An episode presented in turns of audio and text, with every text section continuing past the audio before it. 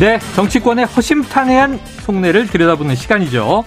각설하고 시즌 2. 야, 뜨거운 설전이 벌어질 테니까요. 여러분, 샵 9730으로 의견 많이 보내주십시오. 짧은 문자 50원, 긴 문자 100원입니다. 저희가 청취 의견 받아서 추첨을 통해서 최영일 커피를 쏘도록 하겠습니다.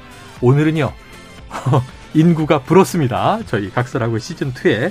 자, 먼저 장혜찬 재단법인 청년재단 이사장, 현근택 민주연구원 부원장 두 분 나오셨고요. 어서 오십시오. 네, 안녕하세요. 안녕하세요. 장예찬입니다. 네, 새롭게 합류한 special guest 정의당 혁신위원을 지내신 김준우 변호사를 모셨습니다. 어서 오십시오. 네, 오랜만에 시사본부에서 인사드리겠습니다. 김준우입니다. 어, 야, 반갑습니다. 네. 자, 이렇게 해서 이제 세 정당의 이제 스피커들이 모이신 셈이에요. 지금 정국이 뜨겁습니다. 자, 먼저 바, 바로 어제 있었던 일. 검찰이 민주연구원 압수수색을 시도하면서 민주당사 앞에서 민주당 대치가 있었습니다. 그런데 이게 막 시작 전에 이 저희 넷이 그 얘기를 막 하고 있었는데 마침 현근택 변호사가 민주연구원 부원장 직책을 맡고 계세요. 도대체 어떻게 생긴 자리냐. 또 급여는 얼마냐. 다들 궁금한 게 많으셨는데 자, 어쨌든 이제 어제 8시간 대치 끝에 밤 10시 50분에 검찰은 철수 의원과 당직자는 500명이 출동했다. 현 부위원장님, 부원장 네. 계셨죠 현장에? 어, 있었습니다. 계속 있었던 건 아니고 네. 이제 저녁 시간쯤에 가서 한 몇 시간 있었죠. 네. 어, 뭐 일단 뭐 앞에서도 봤고 2층도 가봤고 어쨌든 뭐 거기 안에 상황도 좀 봤고요.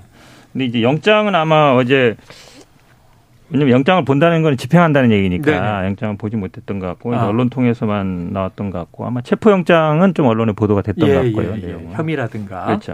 자, 그다음에 이제 민주연구원을 이제 잘 모르시는 분들이 있어서. 민주- 예, 부원장이 사실은 이제 상근이 있고 비상근이 있거든요. 네네. 원장은 이제 노무현 의원이 하고 계시고 근데 상근이 세명인가네명인가 그렇고 예. 이제 비상근이 한 열 몇 명 됩니다. 전체 한 되는데 10여 명 되는데. 그렇죠.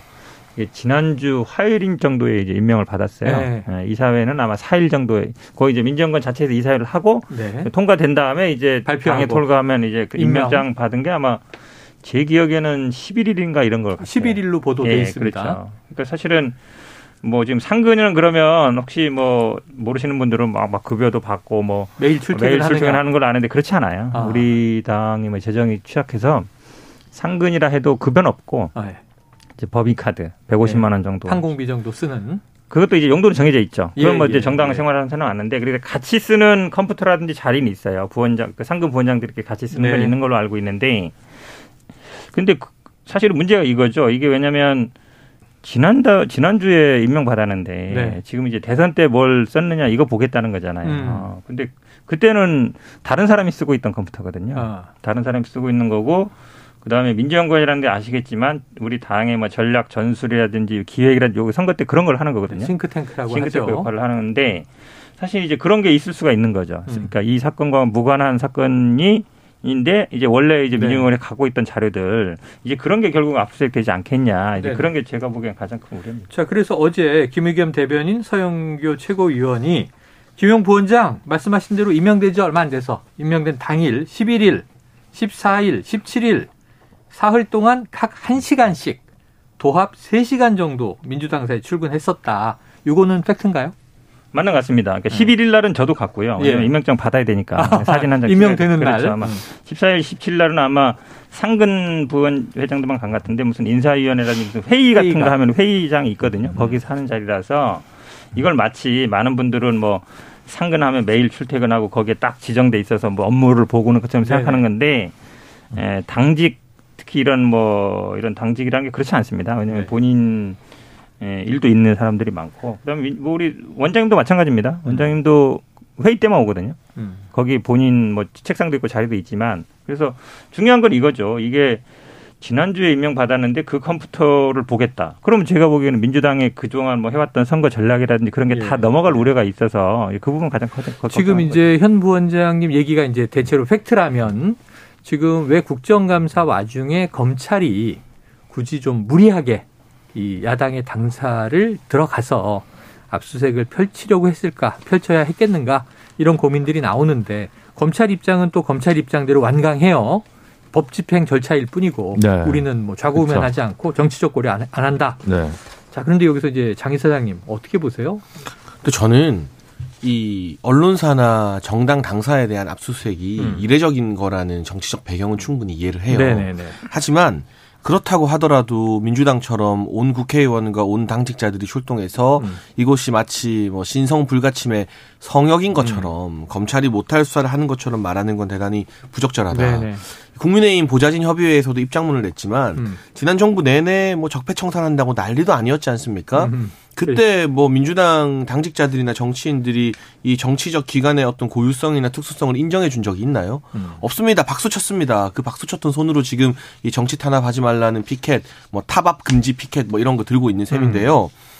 이재명 대표께서도 하신 말씀이 있어요. 음. 도둑이 도둑 잡으면 도둑 입장에서야 보복이라고 하지만 남들 눈에는 정의 구현이다. 음. 적폐청산, 불의청산이 정치 보복이라면 그런 정치 보복은 맨날 해도 된다고 또 금가옥조 같은 말씀을 어. 우리 이재명 대표께서 남겨주신 바 있기 때문에 네네. 전 이게 그 맥락에서 봤을 때 정치 보복이 아니라 맨날 해도 되는 그 적폐청산의 한 과정이라고 보거든요. 네. 아주 구체적으로 유동규 전 본부장이 김용 민주연구원 부원장에게 이 7억 4천만 원 가량의 돈을 언제 어떻게 나눠서 음. 어떤 방법으로 전달했는지 진술이 나왔습니다. 네. 그리고 이 같은 진술은 진술을 한 유동규 전 본부장에게도 불리하게 작용하겠죠. 음. 본인도 혐의를 피해갈 수 없으니까요. 네. 준 사람 처벌 안 받는 게 아니거든요. 네. 그러니까 본인이 처벌받을 걸 감수하면서까지 어쨌든 진술을 한 셈인데 그렇다면 이 김용 부원장이 뭐 민주연구원에 몇 번 출근을 했다 안 했다가 중요한 거 아니라 네, 네. 관련 있는 조금이라도 업무상 어떤 자료가 남아 있을지 모르는 것들은 전부 다 압수수색해서 음. 이것이 과연 진짜 불법 대선 자금인지 어떻게 흘러갔는지 조사하는 건 수사기관의 당연한 의무이고요. 네. 검찰이 수사하고 싶다고 혼자 할 수 있는 건 아니죠. 법원으로부터 압수수색 영장을 발부받아야 합니다. 음. 민주당에서는 뭐 이럴 거면 김용 부원장 단골 식당도 압수수색 압수수색하라고 네네, 하는데 그 당구 식당에 대해서는 법원이 영장을 안 내주겠죠. 어. 민주연구원에 대해서는 이 민주연구원이 민주당사 안에 있건 없건 그런 건 법원의 고려 사항이 아니에요. 어. 영장이 발부가 됐습니다. 네. 어느 정도 압수수색의 필요성을 소명받은 셈이거든요. 음. 여기에 대해서 반발하는 건 단순히 검찰 수사만 인정 못하겠다는 것이 아니라 영장을 발부해준 법원의 권위까지도 무시하겠다는 뜻으로 보 여서 네. 삼권 분립 좋아하는 민주당이 이래도 되는가 싶습니다. 자, 두 분의 입장이 정반대입니다. 여기서 오랜만에 아. 출몰한 어, 예. special guest 김준호 변호사님 또 법조인이시기도 하니까 어떻게 보세요? 어, 근데 이제 작년 9월에 김웅 의원실 압수수색할 때 국민의힘 반응을 또 떠올려 볼 필요가 아, 있는 것 예, 같아요. 예, 예, 예. 그때는 또 왜 이런 위법 수사냐 하면서 대치하고 어. 또 원내 지도부가 다 몰려가서 버티고 했지 않았습니까? 네네. 그러니까 사실은 이건 뭐 어쨌든 정무적으로 이렇게 대응할 수밖에 없어요. 네. 당사를 가지고 뭘 했을 때나 의원실을 압수수색했을 때는 그 뭐 법원의 그 권위를 인정하고 안 하고를 떠나서 음. 근데 이제 구속영장과 달리 압수수색 영장은 좀 쉽게 내줍니다. 그렇다 어느 하더군요. 정도 얘기하면 네. 그래서 사실 제가 생각하기엔 법원에서 김용 부원장이 여기 출근한 지 한 10일 정도밖에 안 됐을 걸 몰랐을 것 같아요. 네. 그냥 여기 근무하고 있으니까 근무지도 압수수색한다라고 했, 하지 않았을까 저는 생각을 하고 네. 근데 지금 김용 부원장이 체포영장이 발부돼서 체포가 됐잖아요. 네. 보도된 내용을 보면 음. 이제 돈을 받았다. 음. 근데 유원 홀딩스 건물에서 받았다는 거예요. 네네네. 그럼 이제 유원 홀딩스 건물이라는 그 사무실과 네. 뭐 김용 씨 집. 네. 이런 데를 이제 압수수색의 핵심이지. 예, 예. 민주연구원은 제가 볼 땐 sub거든요. 네네. 그럼 이건 약간 정무적 고려를 해서 넣은 거 아니냐. 예. 이 사건을 좀 키우기 위한 어. 판단 아니냐. 수사에 정말 불가피하고 그런 부분이냐. 이건 네. 반발을 분명히 예견한 건데, 예견했을 텐데, 그런, 그런 면에서 저는 좀, 특히 이제 야당에 대한 것들은 뭐 똑같습니다. 윤석열, 한동훈 라인에서 뭐 적폐 청산 수사를 할 때도 네. 사실 저게 좀 세밀하게 해야 되는데 네. 그걸 좀 마구잡이로 칼을 휘두른 적도 있거든요. 네, 과거에. 네, 그럼요. 그래서 우병우, 김기춘 이런 분들도 무죄 혐의 많이 나왔습니다. 어. 제가 그런 면에서 늘 과연 한동훈, 윤석열 검사는 유능한가? 아. 여기에 대해서 늘 의문이 네, 있었거든요, 네. 저는. 그러니까 그게 굉장히 좀그 예민한 문제이기 때문에 좀 정밀 사법 같이 네, 좀할 네. 필요가 있는데 그런 면에서 좀 색이라고 할까요? 그 검찰의 좀 그런 게 이제 별로 어, 적절해 보이질 않는다. 자, 근데 다만 네. 김용 씨 그렇다고 해서 김용 어. 부원장의 혐의가 어. 제가 뭐 없다고 얘기하거나 네네. 뭐 이런 건 아니고 그건 이제 또 봐야 아는 건데. 그건 그것대로. 네, 그냥 수사 과정이 왜냐하면 야당에 대한 탄압으로 예. 보일 수 있기 때문에 그렇죠. 수사 과정이 좀 더 매끄러워야 한다. 자, 일단은 어제 이제 국정감사 과정에 그 와중에 저 야당 당사를 꼭 치고 들어갔어야 했나? 이 정무적 판단이었나 아니었나? 지금 이제 장혜찬 이사장님은 이제 좌고 우면 없이 이건 법 집행한 거다. 근데 저는 저 말씀에서 딱 들어왔던 게 어. 김웅 의원에 대한 공수처 압수수색 신호였거든요. 네네네. 그 당시 국민의힘에서 반발했습니다. 예. 민주당에서 어떻게 했느냐? 음. 이건 정당한 법 절차인데 이걸 반대하는 건 말이 안 된다. 지금 고발하겠다. 그러니까 이거는 원래 정치인들이 자기네 의원이나 자기네 당사 들어오면 네. 한쪽에서는 반대하고 한쪽에서는 네네. 뭐 이거 무조건 받아들여라라고 하는 건데 예. 그 논리 그대로라면 민주당은 그때 왜 압수수색 저항하는 김웅 의원에 대해서는 뭐라 했으면서 음. 이제 는 저항하느냐 똑같이 공격할 수가 있는 거고요. 아, 결과적으로 그래서 제가 네. 두 거대 양당의 마음을 못 주는 이유입니다. 아, 둘이 맨날 같은 얘기를 야, 그 역으로 반복하기 어, 때문에 결과적으로 의원이 없어요. 합의를 해서요. 이 의원실을 내주진 않았지만 네. 공수처에서 요구하는 것들을 이미 제공을 했거든요. 근데 그거는 어제 박범계 의원이 그걸 하자고 했는데 검찰에서 했는데. 거부했어요. 네. 그리고 또 결정적으로 이후의 재판에서 공수처의 압수수색이 불법성이라고 인정을 받아서 음. 이 압수수색 관련 자료들은 전부 다 법적으로 인정을 받지 못했습니다. 아, 예, 나중에 좀 추가를 하면 사실은 저도 사실은 이게 한 두 가지 정도 지점에서 조금 이제 의문을 가졌었는데 예. 뭐였냐면 처음에 대장동하고 위례 신도시. 사건, 신도시 사건은 다 똑같은 사건이라 그랬거든요. 예. 그 대장동 사건 배임하고 뇌물로 걸었어요. 음. 1차로. 그다음에 추가로 기소했죠. 네. 2차는 증거인멸을 기소했는데 그 6개월 6개월이었거든요. 네네. 그럼 만약에 3차 위례도 만약에 뇌물로 기소했으면 이거 음. 충분히 제가 보기에 영장 발부 가능한 사안이에요. 예, 예. 근데 부패 방지법만 했어요. 네. 그 똑같은 사안이거든요. 음. 사안 왜냐하면 돈 받고서 뭐 특혜 받은 거 아니냐. 예, 예. 뇌물이라는 거는 뭔가 혜택을 줬다는 그렇죠. 거고 근데 부패 방지법은 뭔가 어, 정보를 제공해서 이익을 보게 했다. 어. 대가는 없었다라는 거거든요. 그러니까 이거 제가 보기에는 위례 사건을 부패 방지법으로 기소할 때 이미 어느 정도 어 그 의심은 약간 보였다. 아. 딜할 가능성이. 딜 가능성이 그렇죠. 있었다. 두 번째는 음. 지금 에이 뭐 구속기간 만료됐으니까 뭐 당연히 풀어준 거야 이렇게 얘기하는데 어제 자정에 석방이 그렇죠. 됐어요. 어, 그렇죠. 이게 부패방지법이 아니라 만약에 뇌물이었으면 당연히 제가 보기에 뭐 추가 영장 발부 가능했을 것 같고 음. 하필이면 시점도 이상 그 절묘하게 겹치잖아요. 네. 나오면서 한 사람은 들어가고. 근데 사실은 재밌는 거는 이 유동규 처음에 구속영장 나왔을 때 뇌물이 8억이었어요. 음. 그때 당시에. 물론 나중에 기소는 3억 5천 했고 700억 약속했다. 네, 5억은 네, 네, 뭐 네. 추가로 더 받은지 보겠다 했거든요. 약속은 무려 700억. 700억 받은 건 어, 3억. 그렇죠. 그러면 예를 들어서 유동규 입장에서는 지금 똑같이 처벌받는다 그러는데 뇌물로 받았으면 이거는 뭐 최소한 뭐 10년 20년 가는 네네네. 사건이에요. 근데 정치자금법이면 전달만 한 거잖아요, 자기는. 아, 예. 그러면 이거는 제가 보기에 집행유예도 가능해요. 아. 실제로 왜냐면 나는 그냥 그리고 왜냐면 8억을 받아서 전달했다. 그렇죠. 어. 그리고 이거 대가성이 없이 받은 거다. 네네네. 근데 그 전에는 다 이거를 뭐그 대장동 뭐 위례 신도시 하는 사람들한테 뭔가 특혜를 주려고 받은 거다 했거든요. 음. 근데 지금은 이게 확 바뀌어 가지고 네. 아 나는 그게 대선 자금으로 그냥 전달만 한 거다. 네. 완전히 상황이 다른 거죠. 더 큰 거는 뭐냐면 세 번째는 이 700억이에요, 700억. 예. 700억은 사실 약속만 한 거거든요. 네. 근데 이거는 검찰이 기소할 수도 있고 안 할 수도 있어요. 음. 근데 약속이라는 거는 우리가 뭐 각서를 써놓고 막 이런 게 아니에요. 구두 약속이죠. 구두 약속이죠. 네. 대부분 이제 한쪽은 녹음하고 한쪽은 증거를 나중에 네네 하려고 네. 이런 건데 이거를 만약에 기소해서 유죄가 나면 못 나와요, 이분은. 어. 평생. 예. 근데 이거를 만약에 아, 약속인데 실체가 없다. 근거가 아. 없다. 해서 기소 안 하면 만약에 8억 아까 그 뇌물이 아니라 예. 정치자금으로 받으면 이분은 제가 보기에 그냥 앞으로 구속될 일 없어요. 자유의 몸이 될 수 있다. 그렇죠. 예. 그런 부분들이 제가 보기에 검찰이 어느 정도 어, 회유한 거 아니냐. 자, 지금까지 얘기한 건 이제 현근택 부원장님의 주장인데 의견인데 어떤 거냐면 이게 딜이라고 처음에 얘기를 했습니다. 검찰과 유동규 전 본부장이 일종의 딜을 한 거 아니냐. 민주당은 이게 김용 부원장은 결백하다고 믿는다. 오늘 이제 이재명 대표도 얘기를 했고. 자, 그런데 이제 과연 그러냐 하는 것을 이제 지켜봐야 되겠죠. 지금 이 사건을 진두지휘하는 검사가 강백신 서울중앙지검 반부패 수사 3부장으로 알려졌습니다. 조국 전 장관 일가 수사 지휘를 한 검사다. 이게 주목받고 있는데 그러다 보니까 지금 민주당의 의혹 얘기했어요. 장희찬 이사장님. 네. 어떤 반론이 있습니까? 아니 뭐 그렇다 한데 그게 뭐가 문제인 거죠? 네. 이를테면 우리나라가 뭐 플리바게닝이 이 허용되는 국가도 아니고 아니죠. 이 주변 사람들을 뭐 진술하거나 뭔가 다른 사람에 대해서 자백했을 때 형량을 인위적으로 줄여주는 제도는 없어요. 네. 근데 다만 검찰이 이 조사를 하고 진술을 음. 받는 과정에서 저는 지금 민주당에서 주장하는 것처럼 음. 회유라는 단어를 쓰고 싶지 않습니다. 네네. 보다 면밀하게 진술을 듣고 사건에서 누가 어느 정도 책임이 있는지를 잘 따지는 게 수사기관의 역할인 거잖아요. 네네. 그런데 이건 아무리 봐도 정치자금법 위반인데 음. 무조건 뇌물로 최대한 구형 세게 하는 게 민주당이 음. 그동안 맹사냐? 말했던 인권 수사인가요?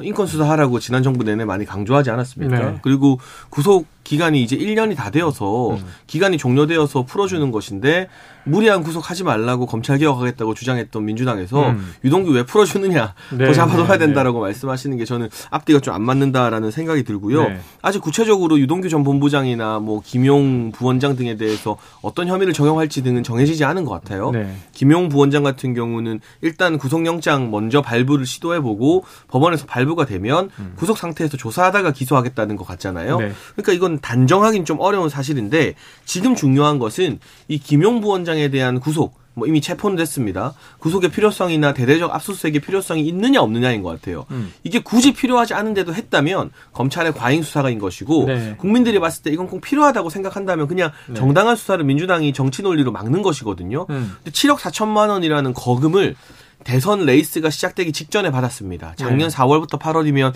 저도 그때 한창 대선하느라 정신이 없었던 음. 시절인데 더군다나 이 김용 부원장 같은 경우는 이재명 대표가 본인의 분신과도 같은 사람이다. 네, 분신. 측근이라고 할 거면 정진상, 김용 정도는 되어야 예, 된다 할 예, 정도로 인정을 했죠. 공개 발언을 했고 경선에서 조직을 총괄했습니다. 근데 아시겠지만 선거 해본 우리 여의도 사람들은 다 알지만 음.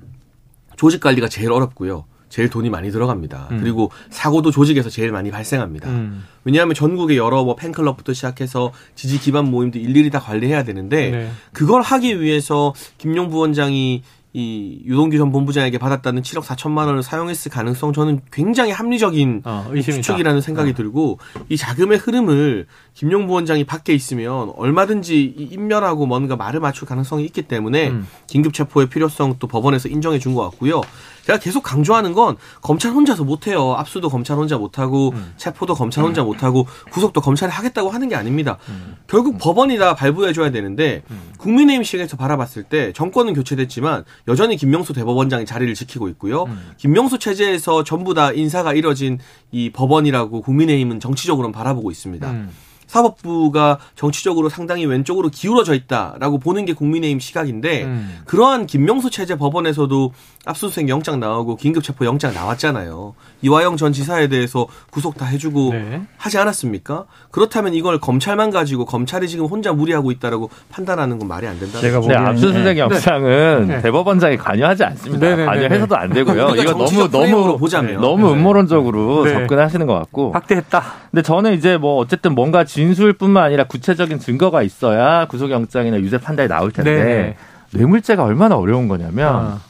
성완종 리스트에 나오신 분들이 다 무죄가 났는데 아, 과거 국민적 생각나네요. 공감대가 그렇게 높지는 않았어요. 음. 어, 장예찬 이사장님 표현대로 하면 음. 양승태 체제에서 봐주기 한 거다라고 음. 얘기를 많이들 하는 음. 기사들도 많이 있었어요. 그때 홍준표, 이, 고 이완구 총리 뭐 네네네. 이런 분들이 다 리스트에 있었는데 네. 김기춘 실장 다 예. 있었는데요. 예. 상당히 신빙성 있는 진술이었습니다만 음. 어쨌든 증거가 예를 들어 아 제가 예를 들어 아, 제가 장해찬 이사장님한테 3억을 줬습니다.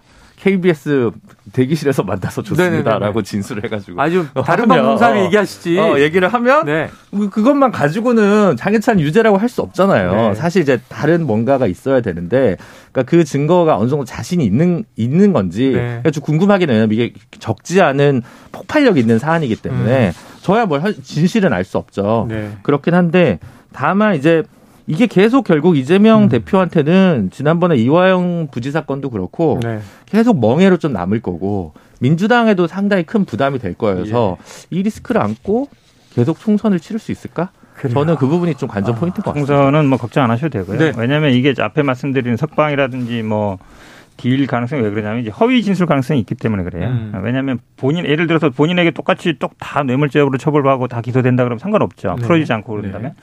근데 허위 진술이라는 게 말씀처럼 돈을 주고받았다는 결국 진술밖에 진술로 나온 네, 거거든요. 네. 근데 이게 4천억이나 돈이 남았기 때문에 그 네, 사람들이 네, 뭐 누구한테 뭐 50억 주고 막 이랬잖아요. 네, 그럼 이제 돈이 막 여기에 흘러갔을 거란 음. 말이에요. 근데 그 돈의 중에 일부를 어디 갔는데 어, 누구 줬는 예를 들어서 누구한테 특정 사람한테 줬는데 그거를 음. 뭐 줬다라 할 수도 있는 거고. 왜냐면 이게 사실은 뭐 지금 50억 클럽 얘기도 우리 수십 번 나왔지만 예, 예, 결국은 예. 수사 안 됐거든요.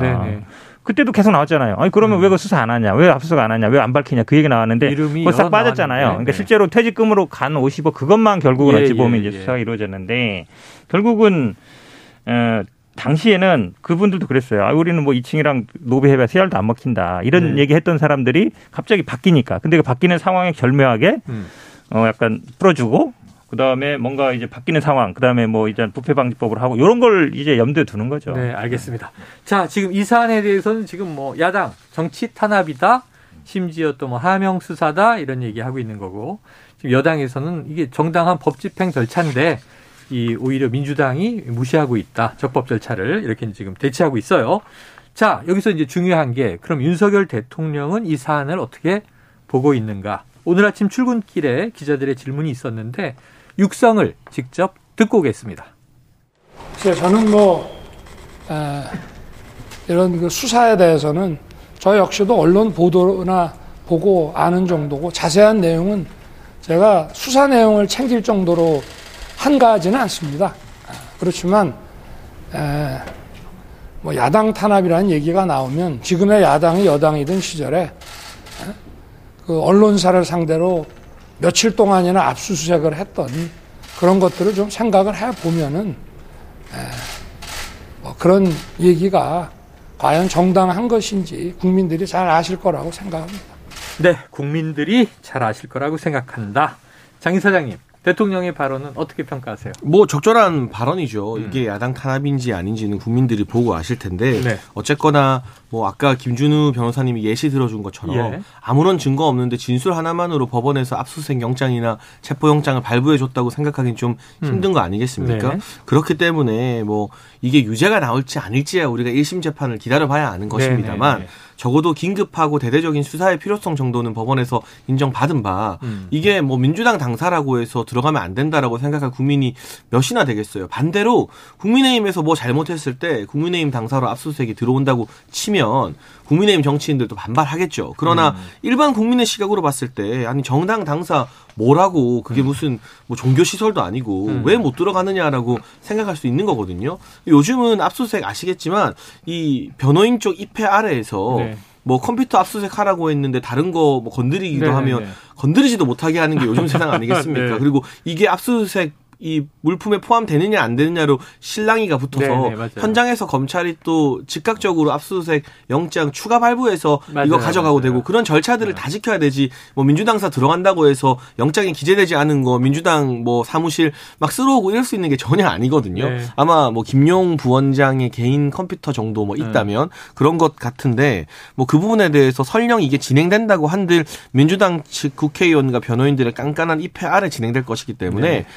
정치적인 의미 외에 뭐 이게 크게 민주당에게 큰 타격을 준다고도 생각하지는 않습니다. 제가 보기엔 아마 네. 이게 채널 A 사건을 말씀드린 것 같은데. 예, 예, 예. 아마 개인에 대한 네. 개인 그러니까 한동훈 장관에 대한 어떤 약간 어, 이 사건 수사에 대한 뭐 부보적 감정도 있나 이 생각이 들어요. 왜냐하면 네. 이 당시에도 채널 A에서 이 압수수색 진행 안 됐거든요. 어, 결국은 사의 이미 제출했죠. 이미 제출, 이미 제출했죠. 왜냐하면 이미 제출이라는 건 이제 서로 협의해서 이런 음. 이런 자료 를 주겠다. 음. 그럼 오케이, 오케이 하는 거거든요. 그러니까 저희 민주당도 어제 박범계 의원이 이미 제출하겠다 그랬어요. 네네. 근데 이제 안 하겠 안 하겠다 했거든요. 어. 사실은 이게 문제가 뭐냐면 압수수색 현장 해본 분들은 알아요. 예를 들어 이렇게 조회를 키워드 조회해서 이건 관련 없는 겁니다. 이의 제기해도 음. 가져갑니다. 네네. 본인들은 그러면 이제 영장에 관련 범죄랑 관계 없습니다 얘기하면 아 우리가 수사해봐야 된다. 아. 그렇게 나와요. 네. 그 다음에 예를 들어 지금 문제되는 것도 예를 들어 김용 의원이 전부터 막 오래 근무하고 그 컴퓨터 딱 있으면 모르지만 네네. 지금은 사실은 뭐 열흘밖에 안 됐잖아요. 어, 공용 컴퓨터 그렇죠. 공용 컴퓨터인데 그럼 어떻게 나오냐면 이게 김용 부원장이 쓰는 컴퓨터인지 아닌지 확인해 봐야 된다. 네네. 그렇게 하면서 봐요. 어. 그럼 우리 그래 나중에 판단해 봐야 된다. 네. 나중에 이의제기라 이러거든요. 음. 그리고 키워드 검색해서 자료 있으면 가져갑니다. 정치 음. 활동 관련된 거. 근데 상식적으로 생각하기에 지금 말씀처럼 검찰이라는 게 항상 그렇습니다. 그러니까 뭔가 이제 자료를 가져갈 때는 그 부분에 대해서 딱 범죄 사실과 관련된 거는 제가 보기에 대선거 관련 자료 김용 의원이 쓴 대선거 관련 자료는 거기에 있을 가능성이 없어요. 네, 네. 그러면 사실은 안 하면 되거든요. 음. 근데 그렇게 안 해요. 음. 관련된 거 있으면 딱다 가져가죠. 음. 이의제기 나중에 법으로 해라 이렇게 얘기하죠. 네네네. 네, 네. 그러니까 그런 위험성이 있는 거죠. 그래요. 자, 저는 지금, 네. 대통령의 그 메시지 부분이 예, 예, 예. 조금 조금만 조금 궤도 수정을 하셨으면 좋겠어요. 궤도 수정을 그러니까 어떻게 해요? 늘 이제 여야가 좀 치열하게 공방하는 그러니까 민생 의제가 아니더라도 있는 문제가 있으면 뭐 이걸 챙길 정도로 제가 한가하지 않다거나 그런 걸 챙겨볼 여력이 없다거나 이런 네. 표현을 관용어구처럼 아, 쓰시는 것 같아요. 아, 또 스토킹에서. 예.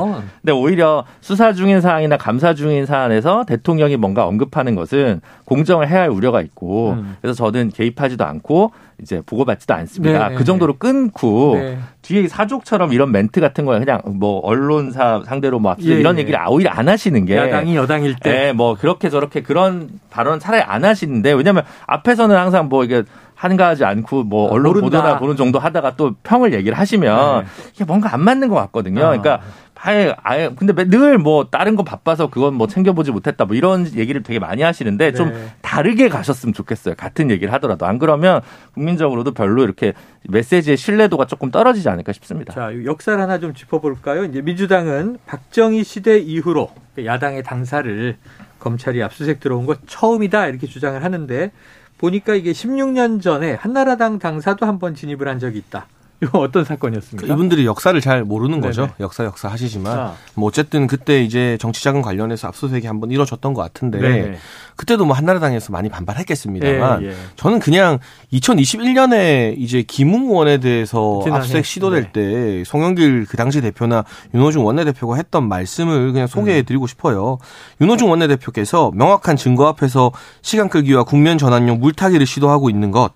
영장 집행을 위력으로 방해하는 것은 명백한 불법 행위라고 일가를 해주셨고요. 네네. 그 송영길 대표도 뭐 이거는 국기 문란 사건이다. 이런 사건에 대해서 신속한 압수수색은 너무나 당연한 것이다. 이런 것을 노골적으로 방해하는 행위는 철저하게 국민의힘이 국민 앞에 해명해야 될 문제다라고 하셨는데 음. 이거 그대로 돌려드리면 네. 뭐 김웅 의원 사건 결국 그 압수수색조차도 불법이라고 판결을 받았지만 네. 대선 자금 정치 자금 이거는 대선 있을 때마다 많이 불거져 왔던 문제거든요. 음. 국민적 관심사이기도 하고 그리고 이 대선 불법 자금과 관련해서 대선 주자들의 핵심 참모들이 책임을 지고 뭐 구속되거나 또는 재판에서 실형을 선고받은 예들이 상당히 많이 있습니다. 음. 대표적으로 일단 안희정 전 지사나 뭐 이런 분들이 떠오르기도 하거든요. 그렇기 때문에 이게 결코 그냥 유야무야 뭐 협치 때문에 야당 존중 때문에 넘어갈 수 있는 사안의 성격은 절대 아니라는 점을 미루어 보면 어떤 식으로 뭐 합의가 이루어질지 아니면 강제로 집행이 될지는 모르겠습니다만 네. 민주당 의원들 다 모아서 이렇게 바리케이트 치고 압수수색 거부하는 게 예. 지금 뭐 민주당이나 국민의힘의 정치에 대한 평가 이전에 왜 정당한 수사를 거부하느냐라는 논리를 깨기는 좀 힘들 것 같습니다. 자, 소리로만 네, 사실 네네. 아 이건 fact check기 아, 때문에 체크. 어. 이게 뭐 그런 건데 어쨌든 제가 뭐 애정하는 정당의 역사와 궤가 있어서 네네네. 민주노동당이라든가 아. 통합진보당이라든가 네네. 압수수색을 당한 적이 있습니다. 아, 기억납니다. 네, 근데 너무 양당 중심으로 역사를 아. 인식하시는 이 이해가 오. 소수자에 대한 배려가 좀 없다 이런 생각이 좀 많이 들어요. 네. special guest로 나오셔서 근데 그 2년 전에는 아마 제가 확인해봐야 되는데. 네. 압수수색이 아마 집행 안 된 걸로 저는 기억하는데. 한나라당 때. 예, 왜냐면 사실 여러 번 있었죠. 뭐 따뜻대기 때도 있었는데. 2006년입니다. 그렇죠. 그러니까 실제로는 압수수색을 시도하지만 거의 대부분 집행이 안된 적이 많고. 네네. 김용 의원은 그랬죠. 어쨌든 텔레그램에서 나왔잖아요. 고발장이라는 예, 게 나왔기 예, 때문에 어디서 나왔느냐. 예. 핸드폰이라든지 이게 컴퓨터 대상이었는데 네. 핵 얘기하잖아요. 이분이 네. 임명은 지난주에 받았는데 음. 대선 때 그럼 거기서 뭐 귀신이 와서 했겠습니까? 음. 그 전에 이제 뭐 역사를 한 1년 전으로 올라가 가지고 거기에 김용 귀신이 와 가지고 쓰다가 갔겠어요? 네. 말이 안 되는 거잖아요, 상식적으로. 알겠습니다. 김준우 변호사님 얘기하시니까 통합 진보당 정도는 당원 명부를 다 네. 들고 가서 네. 난리가 났었던 기억이 네, 그렇죠. 이제 나네요. 자, 김 변호사님한테 이것도 한번 팩체크를 해 볼게요. 아, 이게 전망을 좀 여쭤보는 게 낫겠다. 지금 민주연구원 압수수색에 도와서는 바로 오전에 지금 김영 부원장이 전격 체포됐잖아요. 네. 근데 이 기자들도 모르게 네. 그야말로 아주 급박하게 그러니까요. 전격 체포가 이루어졌다. 네. 이렇게 나중에 알려졌는데요. 네. 문제는 김용 부원장이 받았다는 돈 8억 원, 뭐 7억 4천이라고 정확하게는 또 나온 보도도 있고. 네. 이게 실제로 이재명 대표의 대선 자금으로 쓰였는지가 쟁점일 텐데. 정치적 쟁점은 그렇겠지만. 그러니까 이게 수사가 확대될 것으로 지금 예견되는 거잖아요. 네, 그렇죠. 어떻게 앞으로의 흐름은 어떻게 전망하세요?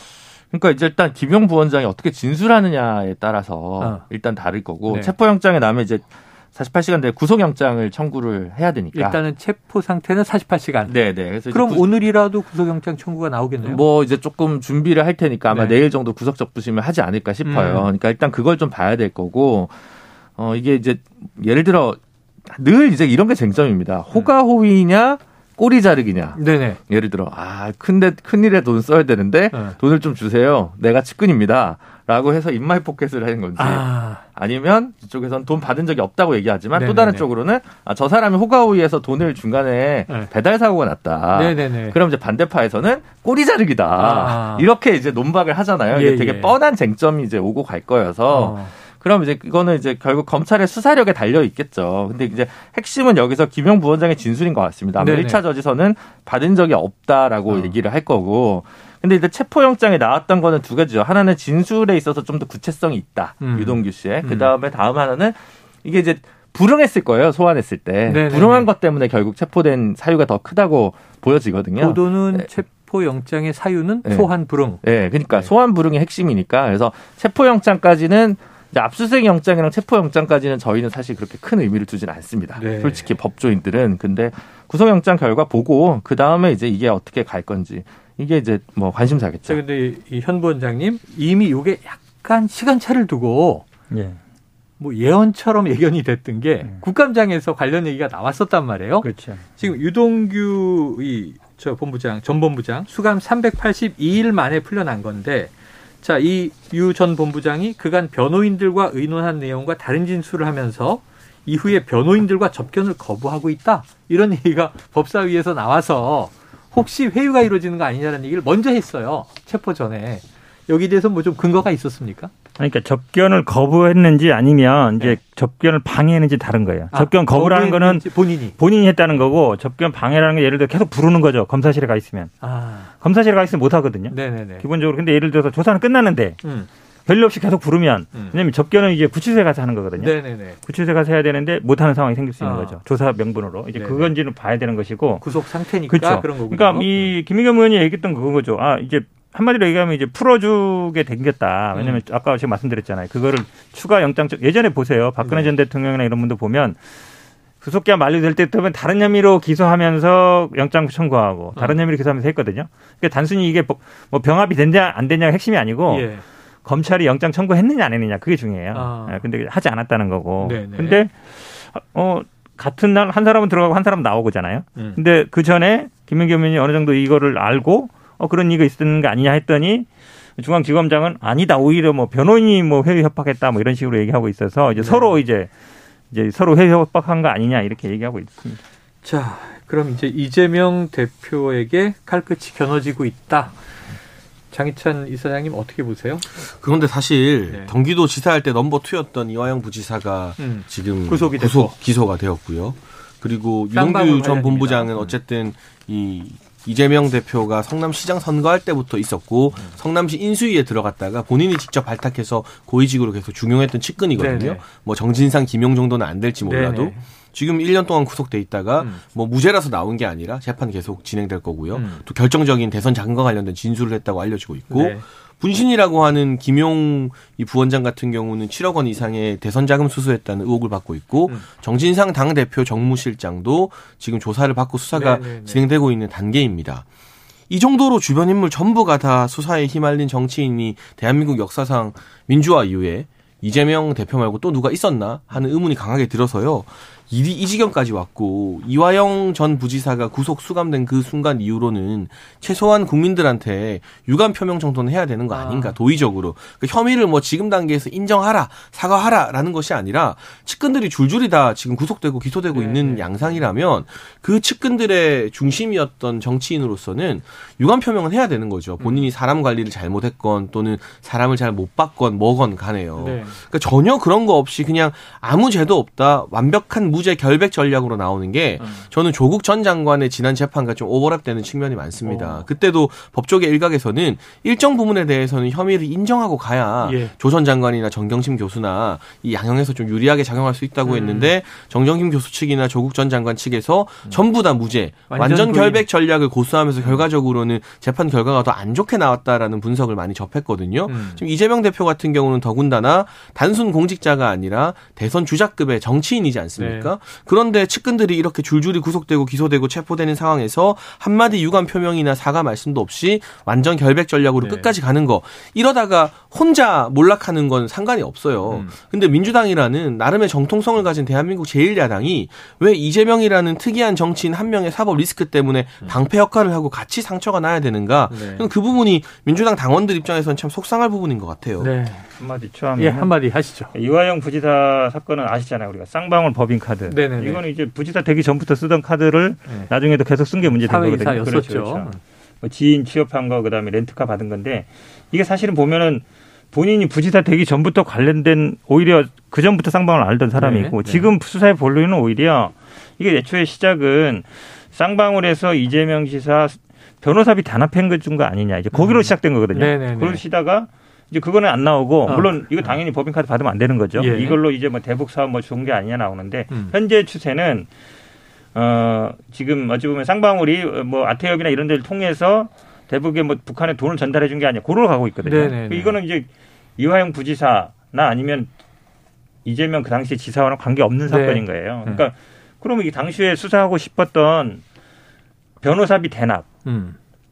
그게 핵심이었잖아요. 음. 근데 그거에 대한 게 아니기 때문에 직접 관계가 없고 김용은 따져봐야 되는 거. 정진상 실장은 제가 보기에 뭐 지금 조사 받았는지 안 받았는지 모르겠는데. 성남 FC 건이에요. 그렇죠. 그거는. FC 건으로 네. 이것도 마찬가지예요. 성남 FC 건 정말 얘기 많이 하는데 기업 만약에 시민 구단에서 이런 식으로라든지 아니면 관내 기업들한테 광고 위반하는 거 다 털면요. 제가 보기 시민구단 운영 안 됩니다 기본적으로. 어, 왜냐하면 지자체들이 다 그렇죠. 지자체에서 다 관계 업체들로 관련돼서 광고비 받아서 그걸로 다 운영하고 있어요. 네. 대부분 시민구단이. 네. 안 그러면 뭐 누가 돈 냅니까? 예. 그 운영비 안 나오거든요. 기본적으로. 그런 걸 좀 봐야 될 것 같습니다. 자 관련해서 뭐 투사는 지금 이제 제3자 뇌물 공여 이렇게 돼 있는 거고 네이버 차병원 등 압수수색이 확대됐는데 또 뇌물 혐의를 이제 수사하고 있다 이렇게 전해지고 있습니다. 사안들이 다 달라서 나중에 어떻게 종합될 것인가.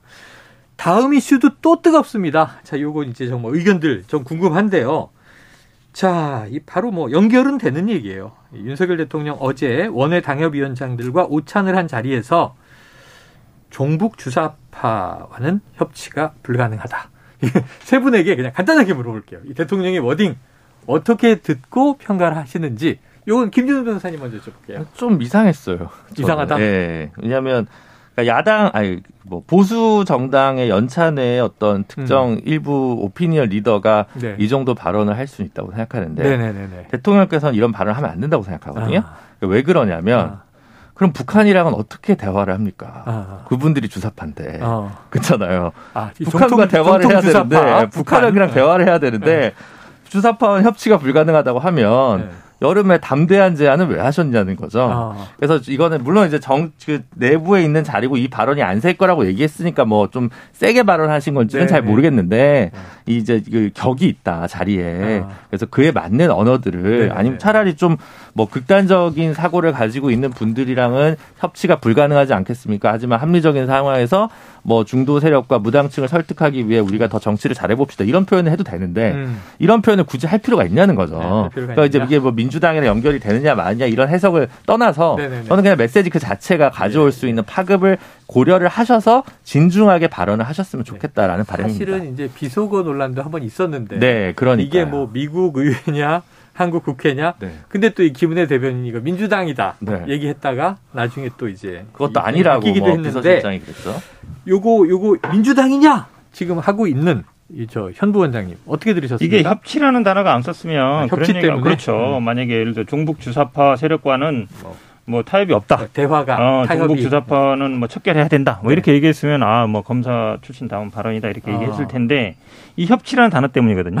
협치는 사실은 야당과 하는 거잖아요. 네네. 그러면 인식에는 뭐냐면 민주당에는 종북 주사파 사람들이 있고 아. 이 사람들은 협치가 안 되니까 이 척, 척결해야 된다. 아. 최근에 나오면 뭐 공산주의자 무슨 뭐 기쁨조 뭐 온갖 얘기 나오잖아요. 네. 그거랑 이제 맥을 같이 하는 거거든요. 음. 근데 저는 이런 얘기 하고 싶어요. 사실은 진짜 주사파 진짜 김일성 주의자들이 국민의힘이 있어요 옛날에 아? 정말 주사 아니 예전에 예전에 하던 아, 분들 예전에? 아, 북한에서 넘어온 분도 있잖아요. 아, 그 사람은 예, 예. 진짜 김일성주의자죠. 그다음에 네. 예전에 주사파 운동 하던 분들 있죠. 아, 네. 아 주사파 운동 하던 진짜 골수 주사파이던 분도 있어요. 네, 국회 나는 분도 있는데 근데 그런 분들은 지금 한마디로 얘기하면 이제 아 다 전향했으니까 뭐 다 끝났다고 하는데 음. 어, 떻게 알아요 그 사람이 전향 완전히 진심으로 했는지 안 했는지 음. 다시 갈 수 있는 거 아니에요? 음. 그러니까 쉽게 얘기하면 이 사고가 80년대 그냥 머물러 있는 거예요. 그냥 어. 주사파에 있던 사람은 20대 때 주사파 있던 사람은 죽을 때까지 주사파인 것으로. 음. 이게 사실 어찌 보면 저는 김문수 위원장도 보면서 아 이분 사고는 그냥 80년대에 머물러 있다고 보는데 음. 그거랑 지금 어, 윤석열 대통령 인식이 똑같다고 봐요. 네. 자, 여기서 이제 입장이 다르실 수밖에 없는 장해찬 이사장님 어떻게 들으셨습니까? 그러니까 종북 주사파 아니면 이 발언이 이렇게 찔리고 화날 이유가 있나요? 저는 뭐 아무렇지도 네. 않거든요. 네네네. 왜냐하면 제가 종북 주사파가 아니기 때문에. 네네. 그리고 이 발언이 나온 맥락을 좀 살펴봐야 되는데 예. 갑자기 뜬금없이 종북 주사파와 협치 안 한다라는 것이 아니라 네. 참석한 원외 당협위원장 중 한 사람이 네. 질문을 던졌다고 합니다. 예, 예. 우리가 뭐 대화도 해야 되고 그러지만 지금처럼 북한의 도발이 이렇게 어. 이 강화되고 있고 대한민국 국민들의 안전과 생명을 위협하고 있는 상황에서 어떻게 음. 대처해야 하는 것이 맞느냐라는 음. 식의 질문에 대한 답변 형태로 나온 것이고요. 네네. 지금 저는 이런 분들에 대해서는 좀 고민해 볼 필요가 있다고 생각해요. 예를 들면 실명 적시하지 않겠지만 음. 북한이 이 개성의 연락사무소 우리 800억짜리 가지 건물을 와르르 무너뜨리지 않았습니까? 네네네. 그때 북한을 규탄하기는커녕 음. 대포로 안 쏴서 다행이다. 어. 뭐 이런 식의 발언을 하신 분이 민주당 유력 정치인 중에 있습니다. 네. 이분들의 사상은 우리 국민들이 의, 문감을 가지고 좀 지켜볼 수밖에 없는 것이고 음. 그렇지 않고 뭐 합리적인 중도라던가 또 북한과의 대화 노선을 중시하는 분들까지 우리가 종북 주사파로 평가하진 않죠. 네. 제 색깔론 별로 안 좋아하긴 합니다만 그럼에도 불구하고 뭐 색깔론 싫어서 아닌 걸 아니라고 말 못하는 건 더 아닌 거거든요. 음. 예를 들면 신영복 선생이 아무리 감옥으로부터의 사색으로 국민께 사랑받은 작가라 하더라도 네네. 통역당 사건 건으로 무기징역을 선고받았고 그 이후에 세 번의 진보 정부를 거치면서도 해당 사건에 대한 재심이나 결과 정정이 없었어요. 예. 그럼 그분은 매우 위험한 사상을 가지고 국가 전복을 노렸던 이 죄인 출신인 것도 맞는 거예요. 음. 그러니까 이 이야기를 한다고 제가 색깔론자나 강경 보수 극우 취급을 받으면 안 되는 거거든요. 음. 그러니까 그런 차원에서